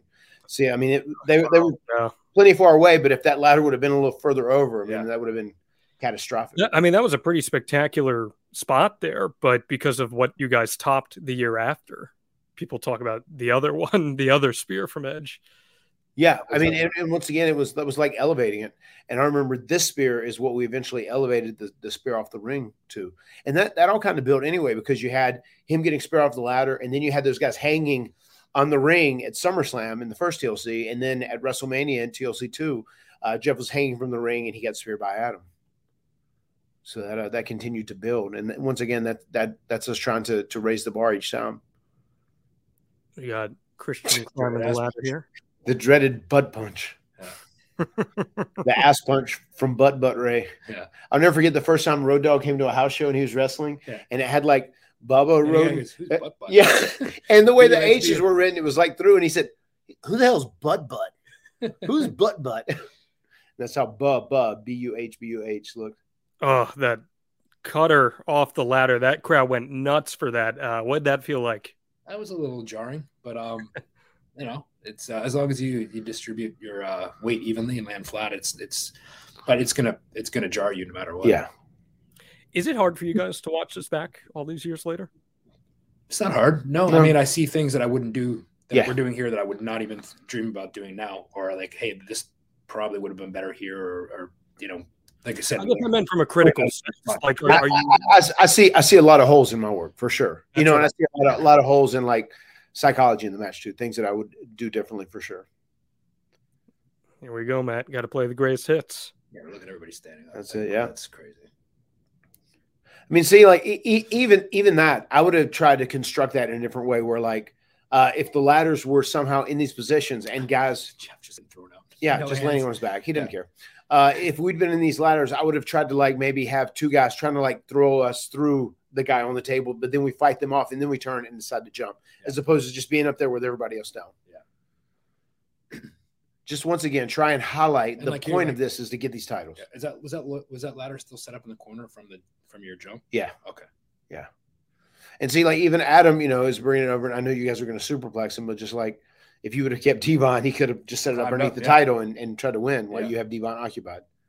You know, so little things like that in, in this match. I walk back and go, Or if like you know Devon had climbed up there and I grabbed the ladder and pulled it backwards as he was on it while he was trying to grab it, and then Right. you know Adam swung it around and we did something you know to that effect. Like Now, not to excuse that, but also at the time, you have to keep in context. These fans were so thirsty for this stunt show, car crash style stuff. So, you know, Well, maybe now in hindsight, you're like, yeah, the psychology wasn't there as much, but Well, I'll tell you what else is important for us is to not be just the guys that fall off things and Mhm. have to hit each other with ladders to get reactions. We wanted to, to be able to do these types of matches and have people enjoy them and look forward to them. But then we were doing real, like straight up wrestling matches, whether they're singles or tags, being like, oh, I want to see these guys wrestle, Right. but they're not falling off anything. Like you want them to, to be engaged, entertained, um, even when you're in a, a regular match. See, like this spot, I'm totally down for this. You have all four guys up at the top of the Yeah. ladder trying to fight to get the titles, and we're underneath the titles where it's feasible you get them, and then we all bump off. Like this is totally good. Yeah, that was very close to like my neck landing on the bottom rope and breaking it. now here's Bubba, the lone man standing. And uh, shit's about to get pretty crazy soon, as if it wasn't already. So, it's to be some pretty gnarly stuff. I think so. Yeah. One involving you. I do remember. Do you, do you remember when we went out? I talked about earlier. Bruce Pritch said, "Look, I know you guys are doing a lot of crazy things. Uh, don't rush. If you need to take extra Oh. time, take a few extra minutes, whatever. We're fine on time. We're good. If you need to take five extra minutes, that's fine. And just for someone to say that at WrestleMania is Yeah. like unprecedented, especially in this day and age. See, like psychologically, I don't. Why would you guys be setting up that ladder there? That's Yeah. not underneath the. Well, uh, it, what in hindsight, what I would have done is stayed down until all these four guys were there, then dragged it over and climbed up. You know what I mean? Instead of doing it while another person just standing, uh, my opponent standing there right beside me. Like I Well, would have done that. Here, it- here it goes. Watch this, guys. This is crazy. you Jeff nailed that. How'd that feel, Christian? You and Jeff just catapulted all the way to the outside there. I don't know. It kind of became my specialty to go over the ropes all the way to the floor. I don't know. It's never been too difficult of a bump for me, so I was. It was. It was pretty good. It was pretty easy. All guys down here, letting the crowd get up. Standing O. We want to ride out this standing O as long as possible. this is something good we did here. Just let everybody Yeah, yeah. digest, get some shots of the car crash, the the the bodies. We do remember. I remember we were like, "Bubba, you got up a little too soon. I think we we could have milked that a little longer. Yeah, but also, like I said, be, this one being the first one of these Yeah, triple totally. threat ones. Totally. You know, Uh, Richie wants to know. Go we ahead. also trying to position these guys as heels too, so I think that was True. that was that was the deal. Uh, Richie wants to know how did the veterans react to this match? Was it positive, or did they think some of this was unnecessary? Um, I mean, I think they were they realized what it was, and a lot of the comments were, "Oh, better you guys than us." Like they wouldn't want to do it, you know? Right. And but for the most part, it was very very positive stuff, and like they realized that, that the risks we were taking and, and how we were putting our bodies on the line, and they respected that uh, what, for you know what we were doing. Yeah, that uh, that that's what I would have said as well. That that wraps it up. Well, it's the Dudleys, so we need some wood. Here we go. And this really was this was our first introduction of tables, which I'm glad we waited on them to do it first. I do remember when we started when we were getting the reactions that there were some people that didn't want to follow these matches. So- yeah, yeah, yeah. I do I do remember that. there was um there so there's a lot of always like indecision as far as where we would be on the card because of um, matches that we're having to follow it. Yeah, I mean, I feel bad for you guys that you had to set the table for uh, Terri and Kat to come after you. You know, that was uh, to- Well, we we we, we hope we made them proud. we hope we, we got the crowd primed and ready. Val Venis was the special guest referee in that, so take something away from that there. Um, Is this setting up the bridge? Yeah. uh, Tyler asked, "Do you feel like this match is often overlooked because of the TLC matches that followed?" No, I think it's Yeah. I, I mean I think it is what it is. I I, I think for my my personal opinion is the one that we did the next year in Houston was the best. Yes. Same. Um, and uh And also TLC at SummerSlam was, Was better than yeah. this too. Yeah. I think if anything, people talk about how great this match was as the first one, and not to like undersell us, but this, it, if anything, it's a little overrated.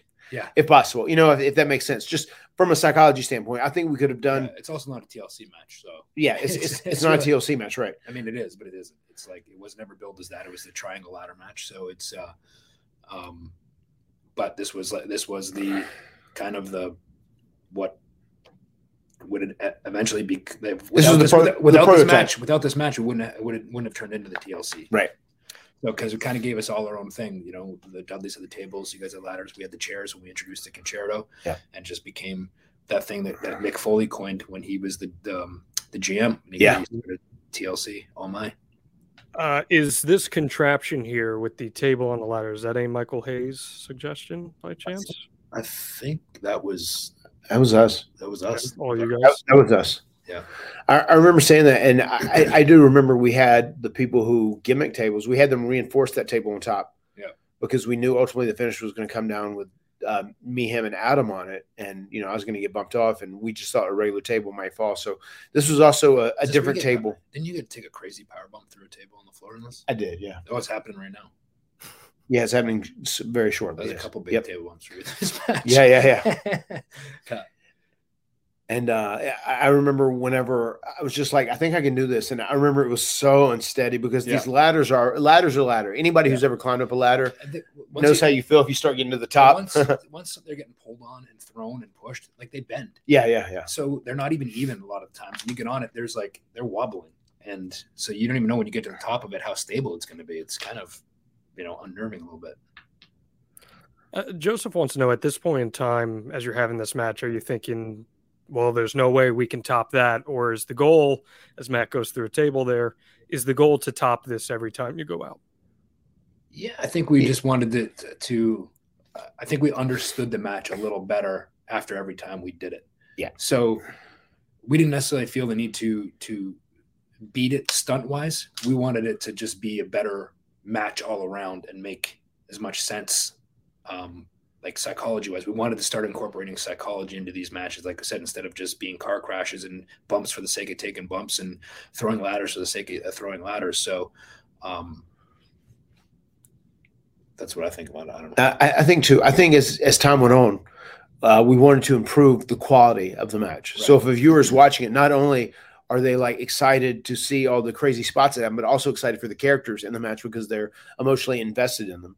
So I, I- got to admit too, I think as time went on, at the end, we tried to always incorporate bigger, like holy shit moments, whatever it may be. You know, a lot of the times what would happen is we would come in with um, ideas as far as structuring the match and jeff was ne- that was never jeff's bag you know jeff was, was going to come up with the one stunt that was Yep. going to be the holy shit moment of the match and he was like he, that was his vision and then our job was to okay how do we figure jeff's spot it. in how do we incorporate it and, and get it to the, the spot where it's going to be the most effective that's it. Seeing set up for that right now. like this was Jeff's thing that he wanted to do. So we're trying to figure we tried to figure out here how to Yes. Well, and Matt, it's a nice callback to the Rumble 2000 match too, where you know Jeff did the big swanton through a table. Yeah. Now we're calling back to that only a few months later. Yes. We're gonna see something similar here. In one of the other matches, Jeff we call it the Frogger spot where Jeff like hopped from ladder to ladder and he did it four or five times during the day or the night before and nailed it every time. But like we said, when you get out there and the ladders are a little bent, they're not quite the same as they were fresh. Not quite as He- stable. He, hit one and it kind of wobbled, and I, I remember hearing him be mad at it, like oh, because He, was, so mad. and he was That's- very always in check with his emotions out there. It was very rare you ever heard any like emotion from Jeff as far as being mad or like you knew something wasn't right. Um, because he's pretty pretty even tempered that way, but you could tell that pissed him off. That that's when uh, he goes from the top of one ladder to the other, where he like walks Yeah. the top of his man. That was the uh, Mania 17. That was right before the spear Yeah. spot because that was supposed to set that up. Um, but I don't think anybody cared. It ended up like to me, this this this made sense here where I tried Yeah. to cut him off. Oh, that was great. and that, and With the bell, Jeff just up. whipped you into the barricade. And here we go. The stunt man, okay, well, man. I remember even thinking too, like, oh, that's a little close Yeah. for how, how tall the ladder was. I mean, it was either a 12 or 14 foot ladder. I'm not sure which one it is. But I, I, I do know after Jeff does this, when he hits him, it's a very soft swanton. Like he ends up taking care of it. Like Jeff didn't think, think he broke the table at first, but the ball of his foot was out after this, and he had to get put back in place. Yeah, Oh, he, had wow. bruises, he had bruises on the back of his legs, up to from his ankles up to his knees on the back of his legs from slamming it on the concrete here. You can see how hard he hit right there. Well, it still is one of those great iconic WrestleMania camera shots Mhm, of no a head on the ground. And It's one of those. mo- You see that this moment right here replayed, and that's what it is. It's it's all about is ca- capturing moments, Yeah. and um, this is one of those ones that you always see. And that, I mean, that's one of those things we always worked hard to incorporate into a match for Jeff is just like a moment because he really is like being who he is and the way the way he's wired. He just he's a moment maker, you know, stuff like this, stuff like the spear with Adam, whatever, whatever it may be, hanging on the uh the rings when he kicked Devon down. You know, they're they're we're always looking for a moment, and Jeff would kind of give us that moment, and then it was the job of the architects of the match to kind of incorporate it. So here we go. Starting to get the gears turning towards the finish. Yeah. Devon going up. We know Devon hates heights, so I'm sure he didn't love. Yeah, no, he's a trooper in these because he was terrified of heights. Yeah. like like like I said, day before with no crowd, you could- it's hard to get him to go up any of these ladders. Like he was just just terrified. But once like I said, once the crowd was there, he was he got up there. You could hear him talking to himself, but he, he did it. You know. Yeah. Gotta go. Gotta go. Yeah. Go. Yeah. It's gonna be fun. Yeah. He was Here we go. terrified of heights. Dragging yourself up, Matt. You've talked about that that on past episodes. Yeah. After you go through war, you try to drag yourself up that ladder. Yeah.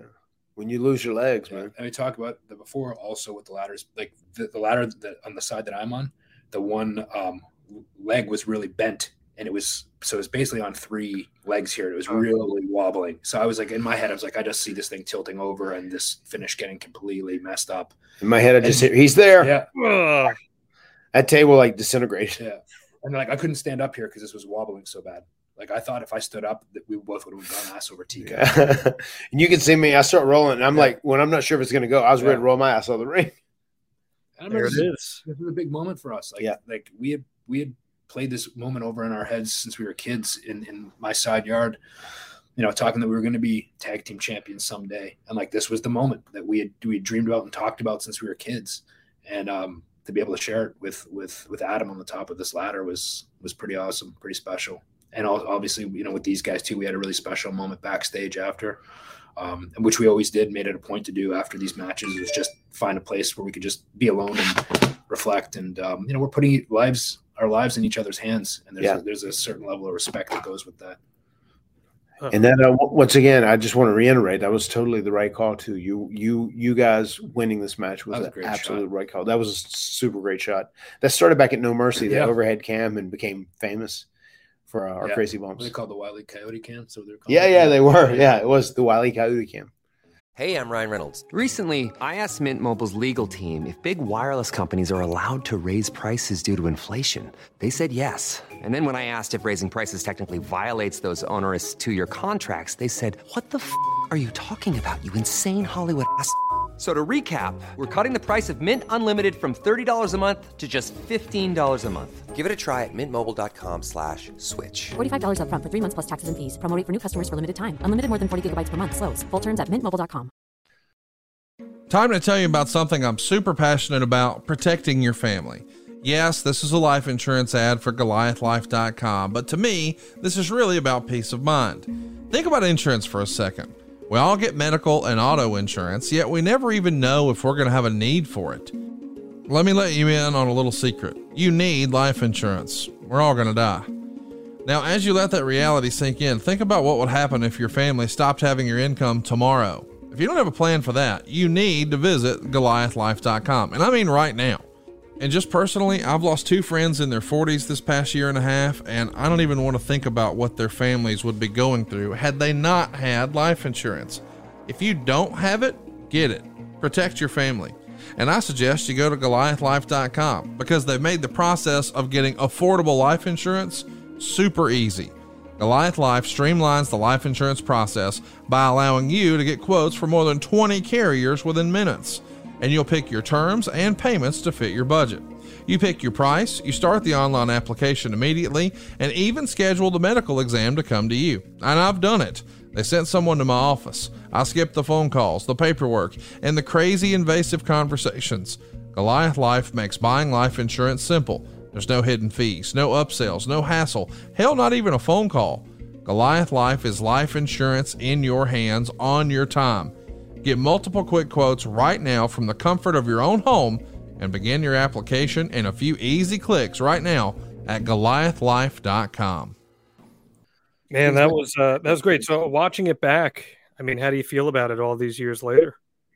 Yeah, I mean, I still feel good about it. Like Yep. I said, it was kind of the it was set the stage for what the match would ultimately become, which was the TLC match, and and um, like I said, that was kind of like the the springboard into these triple threat and multi man uh, type ladder matches, and and you know I'm happy with it. I think it holds up the test of time, and you can also see where we got better Mhm. uh, with with these matches as far as piecing together and, and adding psychology, which is super important. Agreed. I mean, I, I think for six guys who were making their WrestleMania debut in a match that had a ton of pressure on it, Yeah. and we had to go out and like pull off some pretty important shit. And you know, there was a whole lot of stunts. There was a whole lot of uh, uh, room for error and whatnot. I, I, I thought we killed it. I thought Yeah. we did really good. Yeah, And and we gave we gave the crowd moments that they would remember for the rest of their life. You know, and and, and it worked. Looking back, could it have been better? Yeah, but it, it was like our starting point, and it really set the foundation for the whole TLC moment. Yeah, and I think we were, we were so young and hungry too that we just we realized the opportunity that was in front of us as far as making a statement. Yes. And um, like I said, I think all all three teams it was like you know we had lightning in a bottle when it was Edge and Christian and the Hardys, and then when the Dudleys came along, it just added that like dangerous element that our teams were lacking. You know, they Mhm. were they were bigger, they were dangerous, Mhm. they were they were like that brought that tough kind of more street fight element to like our finesse, I guess, at the time. Yeah. And um, it just it just gelled and it worked. And I think we all were of the same mindset. Like we wanted to put tag team wrestling back on the map. We wanted it to be an important part of the show, and um, we wanted to be a springboard to um, to launching all of our careers. Like Matt said this from the very first Edge and Christian versus the the uh, Hardy Boys ladder match. Matt said it best. He said um, it took us from being WWE wrestlers to WWE superstars overnight, and um, we we're on our way here. You guys get four stars from the Observer for that one, Matt. Not five, but four. Uh, still pretty good. It's the highest rated match of the night. It's considered by the readers the best match of the night, and it certainly got the biggest reactions of the night on what I said before. Not a very good WrestleMania, uh, all things considered. Uh, I got one more question for you guys from our fans here. Again, hashtag Ask Matt. Brad wants to know after doing a ladder match like this, your bodies obviously suffers. So now it's 2022. You're both still at it. What is your secret? This is a good way to help educate the younger generation of wrestlers who are out there, the Darby Allins, those types that are out there throwing their body everywhere. How do you keep your bodies healthy all these years later after a car crash like that? I mean, part of it's luck. I mean, you know, but, but also part of it is is like I said, you know, learning to to do not just doing it, um, just throwing it out there just to do it. So, like I said, launching yourself off of um, the top rope and taking a, a straight back bump on the floor becomes like an arm drag. You don't want it to be that Right. like, like you have to now you have to go bigger than that to get reactions. You know, you want people to be invested in you as a wrestler, as a character, and not necessarily just because you you know fling your body anywhere. So the the the, the, the goal is to have people feel that connection with with with you. So when you do those things, when you pick your spot with those things, they mean more. You don't have to do them on a nightly basis where you're going to kill your body. And I think these guys even had a head start on us because they were like officially trained at a wrestling school. Jeff and I, we were backyarders and shit, you know, like uh, learning how to learning how to work smarter as Yeah. opposed to you know like you can you can work really hard, but you can also work smart. You don't need to be reckless and take like Yeah. unnecessary chances and unnecessary bumps. And just uh, as as as I've gotten as I've gotten older, speaking for myself, Jeff's still a stuntman. You know, I just I really pick and choose when when I do things, and I, I just do a good job of taking care of myself. And as he said too, obviously luck is a huge factor in it because we're just lucky that we we are as healthy as we are at this stage of the game with all the insane things we've done. you know there's a saying motion is lotion so like if you're you know as long as you're you're taking care of your body you're working out you're trying to feed yourself properly um you know that also goes a long way as far as as longevity you know and i think that when um, even though when i was retired for seven years yeah i wasn't as strict and obviously when i was getting ready to come back you know i really dialed it in but i still like worked out and and you know tried to eat as, as clean as possible even if you know i was you know not like i said not quite as strict as, as i was when i was competing but I think that's that's key. Is just Yeah. taking care of your trying to take care of your body. I feel like if you live this lifestyle and and you you realize the damage you've done to your body by taking all these bumps, I, that becomes like a thing. Like I will always you know stretch and work out and Yeah. do whatever just to take care of myself because I want to also optimize the state of my quality of life. Yeah, it's crazy. I'm just I'm super weird with this kind of stuff, but like I never stretch, and I had never stretched before matches. I'd go in cold. I never warm up. I never stretch. I just go, and that's just my thing. I don't know why. Awesome. That's it's it's like it's very weird. You and Fit Finlay. Fit like that too. Yeah, Fit Fit would do that. When I was working with Fit there, uh, we worked together for a long time.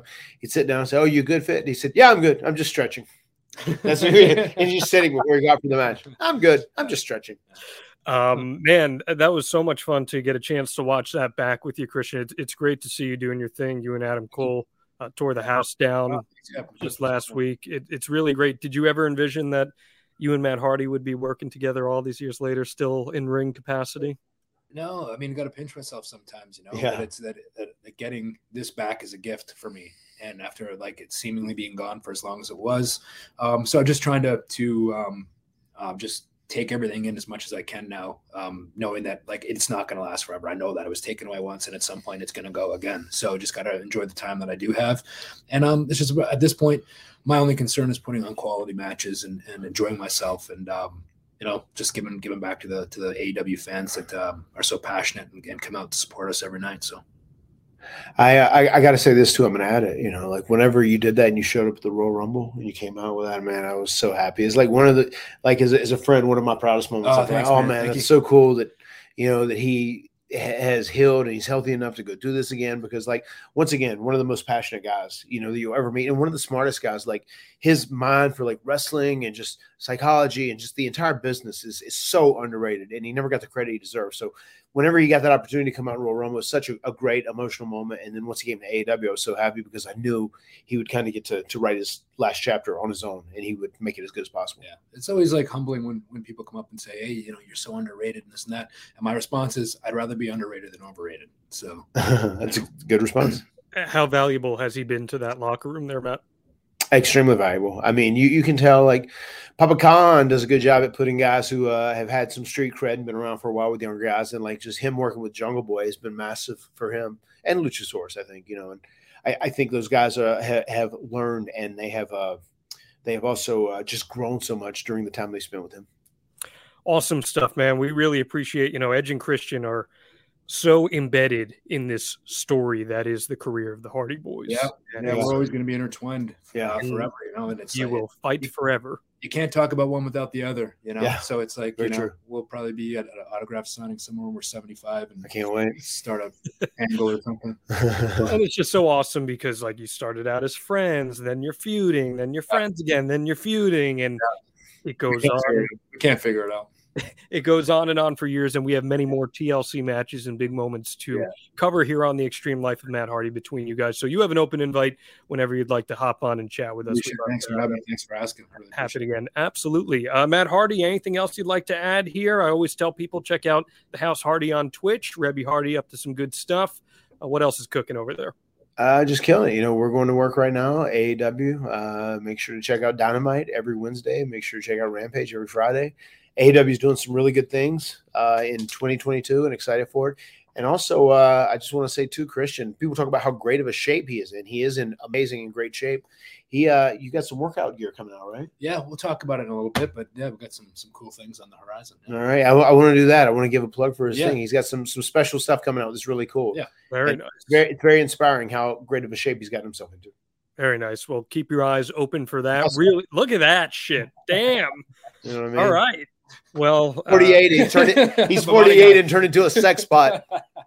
I've got a uh, bottle of whiskey here that I'm just gonna go take some sips of after this, and uh, really appreciate you hopping on, man, and really appreciate all you guys as always listening to the Extreme Life of Matt Hardy. Make sure you subscribe, leave that five star review. And uh, we got a fun one next week. At least it'll be fun for me to hear your perspective. Not a fun topic, but uh, it's we're talking about when Jeff was let go in 2003, and Matt Hardy, for the first time in his career, is on his own, having to reinvent. So uh, I'm excited to take a peek inside that locked room that is your mind on that one, Matt Hardy. That's when I developed a little attitude. That's why it's going to be fun. We'll see you guys next week here on the Extreme Life of Matt Hardy. Talk to you next time.